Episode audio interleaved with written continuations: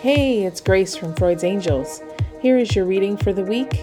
Remember, never give your power up to a reading, a reader, or any situation.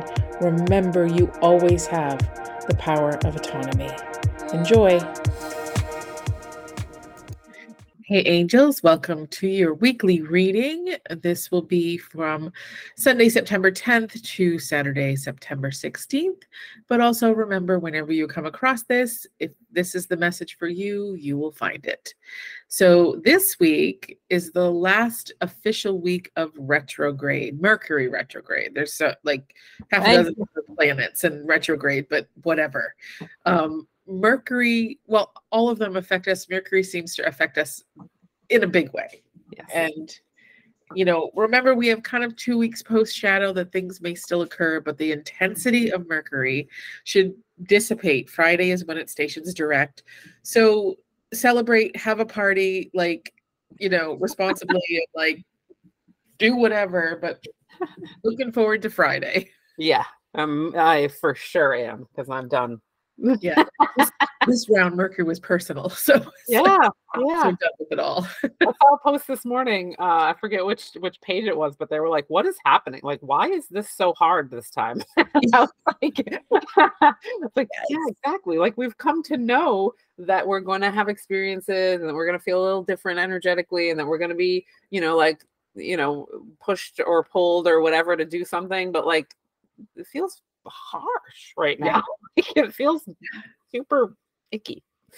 Yes. So, yeah. Okay. what do the mermaids have to say for us this week? Oh, the mermaids. The mermaids are on point when we, when it comes to coming out of retrograde. We've got this beautiful re-energize um card it's it's there's like lots of darkness around her but there's little wisps of light and you can see that her hair is flowing and it's just kind of like that.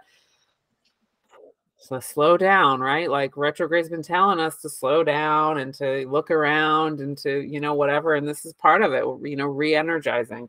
Um, and part of this card you know um, you know you read the little book booklet that comes with it too um, is is the idea of energy depletion too you know that it it doesn't really make sense to only re-energize without evaluating where the energy went right? Um, and when we are in need of re-energizing a lot of times we've missed the cues along the way that we were being depleted of our energy. So um, i think it calls for that too which is why it's perfect for you know coming out of the mercury retrograde is like we're looking into you know that re- that rest period what we looked at what we saw what we're gonna come out of it with and um, that's part of the re-energizing part of it for me anyway like i when i've discovered boundaries that can exist right like and that i feel like i can hold i get like a little re-energizing spirit just from that you know of feeling like oh, okay it's not going to happen like this again. You know i'm ready to do this differently. Um so yeah the mermaids want us to re-energize but also to really look at where the energy went uh, uh, you know is it people places things work? You know what are what are we feeling like the energy exchange isn't even in um, so that we don't have to possibly you know go to empty before we start re-energizing? Um, but then also that too you know i think it's a good a good wake up call to be like maybe i don't wait until my battery is dead to plug in. Maybe I should just do that all the time and make sure the battery's always full. What a concept. Oh my. That's mind blowing information there because I, I, said it was like, so are you going to do it, Vanessa, or what? Well, I mean, if a retrograde card couldn't be perfect, re-energizing retrograde, like like yeah. resting, reviewing, re whatever. So uh, that's a quintessential perfect retrograde card. So, and I think it really fits well with the surrender card. And then none of y'all can see it because I have a virtual background, but she is. I picked from the surrender deck. Y'all know I love this deck and I use it when I do readings. Um, so surrender to effortlessness And what mm. it says is stop pushing so hard. The art of living means going with the flow instead of trying to force the river. I mean, think about it. When you're trying to force a river, you're exhausted. Like you when you are trying to push the boat in the opposite direction of the current, you are exhausted. And, you know, in fitting with that re-energizing, it's also I think in kin with the idea of reevaluating. Like where am I pushing against water? Where am I trying to force that boulder up the hill? You know, where do where am I trying to make things happen where they're not needing to make things happen and just allowing them to happen as they come? And you know, we know usually when that happens, it's because we're trying to control a situation.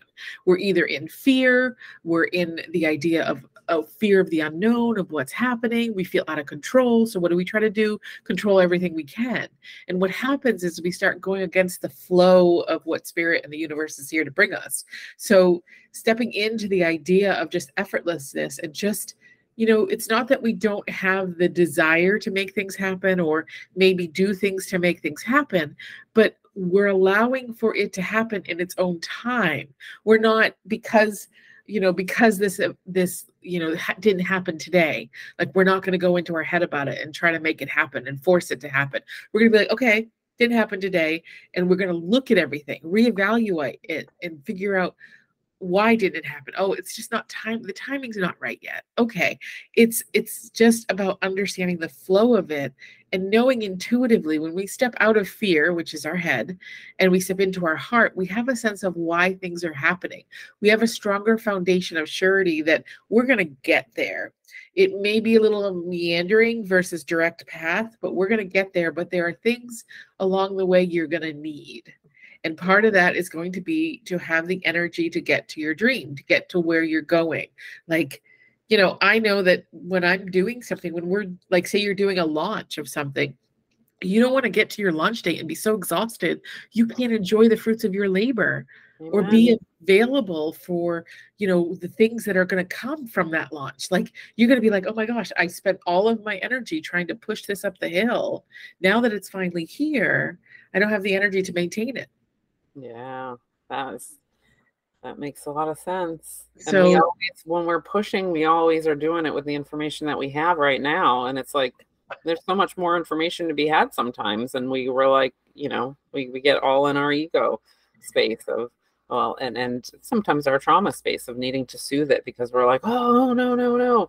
I've got to do this. I've got to control it you know and being able to like kind of let go and say if i'm if i start controlling from only the information i have right now i'm likely to continue to be doing what i'm doing right now right? Because that's how i got here was controlling with the information i had. Why don't i be open to learning? Why don't i be open to teach being teachable by the universe by people by whatever is you know whatever's in front of me? And you can only do that when you chill out. Right when you're running you you've made this this analogy and i think about it a lot. Like when you're running full speed or you're driving full speed you miss the landscape. Like you just you don't freaking see it. So you don't get it like if there was something cool there you missed it. You didn't see it. You were going too fast. But if you take a nice walk you see the whole thing. You're, t- you're drinking the whole thing in. You see it. You will not miss the lemonade stand if you're thirsty because you you're going you're chilling. You're looking.